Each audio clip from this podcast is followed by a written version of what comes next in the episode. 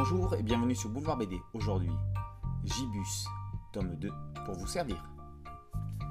Gibus, le fils du seigneur de Puygras, doit faire son stage comme on le fait de nos jours en classe de 3 Sauf que, quand on s'y prend au dernier moment, on se retrouve avec ce qu'il reste.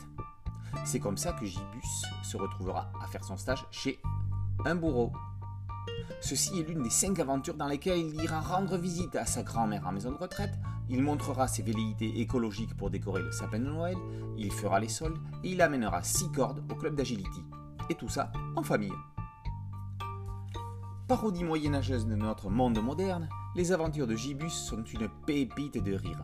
La vie en maison de retraite est passée au crible, mais mes paquerettes ne peut pas y faire des pâtisseries comme elle veut. Et puis, il y a de la place au château. Pourquoi resterait-elle dans ce mouroir?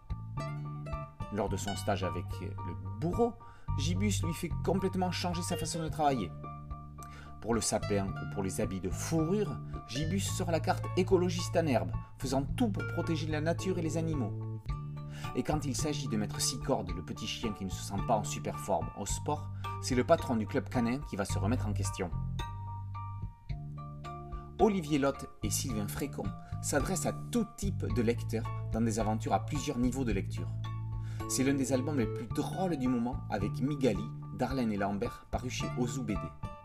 Ces deux albums ont les points communs de faire rire tout autant les petits que les grands, avec un dessin rigolo qui chatouille et un second degré pertinent.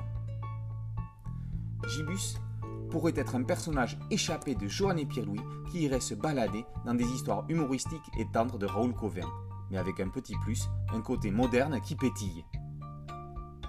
Gibus, tome 2, pour vous servir, par Olivier Lotte et Sylvain Frécon, et par aux éditions BD Kids.